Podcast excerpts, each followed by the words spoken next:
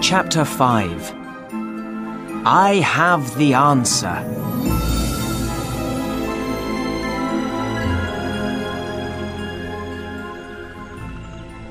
This was a wild, unfriendly place and full of danger. But when we looked up at that beautiful green plateau, we all wanted to discover its secrets and mystery.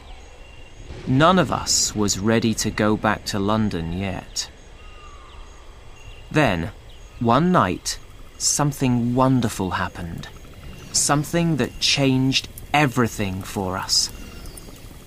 We were sitting around our campfire, and our dinner, a large chicken, was cooking on the fire. Suddenly, out of the dark sky, something flew down at us. We looked up and saw two enormous wings of grey skin, a long, thin neck, a horrible red eye, and, to my great surprise, a hundred small, sharp teeth. A second later, it was flying back into the night with our dinner in its teeth. For a long time, nobody could say a word. At last, Summerlee spoke in a quiet, shaking voice. Professor Challenger, I really am deeply sorry.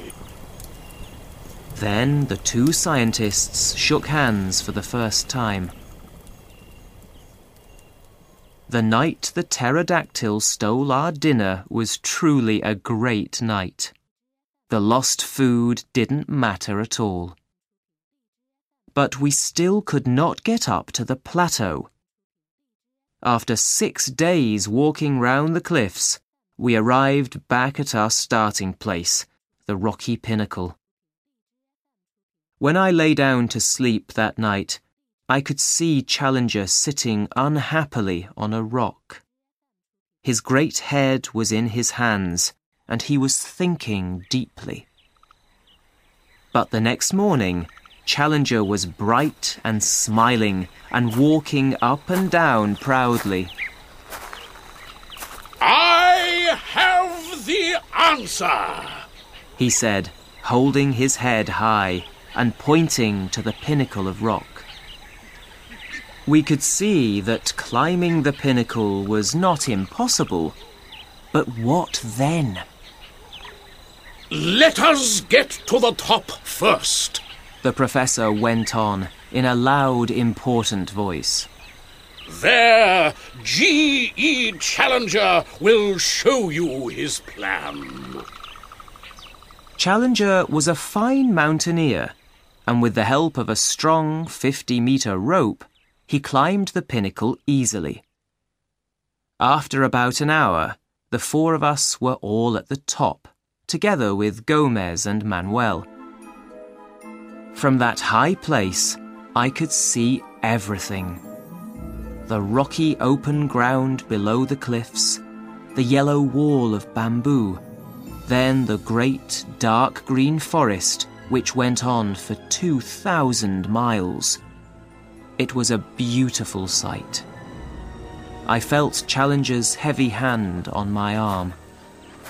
This way, my young friend, he said. Never look back. My eyes turned to the plateau. Its edge was perhaps twelve meters away from where we stood.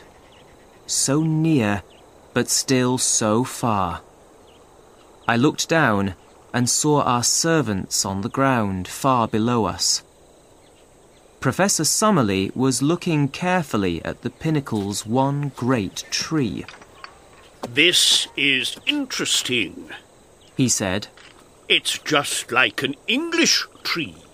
It is, replied Challenger.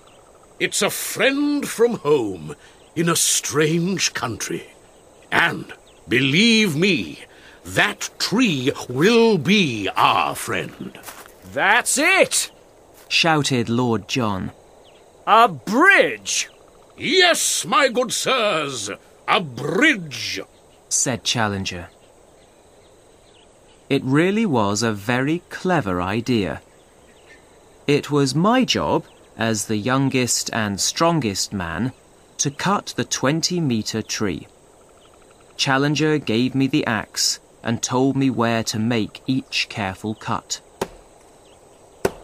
After nearly an hour of work with the axe, the great tree fell.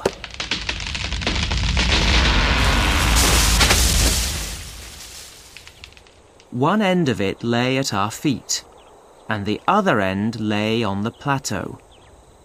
Without a word, we each shook hands with Challenger. Challenger himself crossed the bridge first. Summerlee followed him, I went next, and then Lord John. So, at last, the four of us were standing in the lost world of Maple White. We walked a short way into the trees. Then suddenly we heard a loud crash.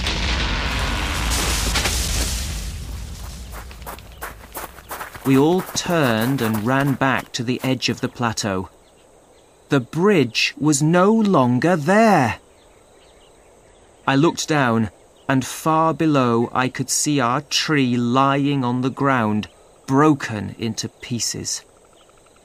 Then we looked across at the pinnacle. There we saw Gomez.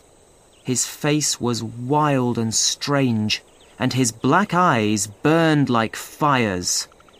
"Lord John Roxton," he shouted. "Here I am," Lord John called back.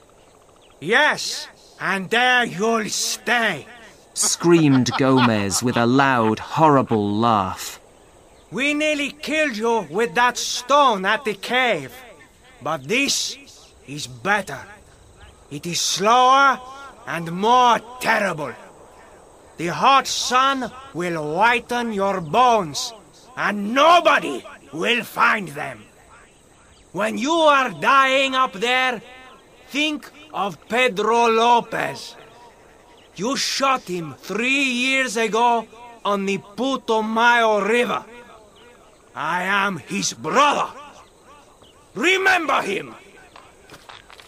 Then he and Manuel climbed down the pinnacle and left us. Lord John sat down on the ground with a face like grey stone. "It's my fault. You're all in this trouble because I killed Gomez's brother. I've been so stupid. Why didn't I think?" We looked over to the pinnacle and saw that our good servant Zambo was climbing up as fast as he could. "What shall I do now, sirs?" he called to us when he was at the top. "The Indians are leaving, but I won't go, sirs. I'll stay with you." We told Zambo to throw one end of the rope to us. Then he tied a bag to the other end of the rope, and we pulled it across. We did this many times, and when evening came, we had food, water, guns, and everything for a cliff-top camp. That night, I wrote a long letter to Macardle. The Indians were going home to Manaos the next day, and they could take it with them. Was it perhaps my last letter, then? There was no way to get down from the plateau. It was impossible.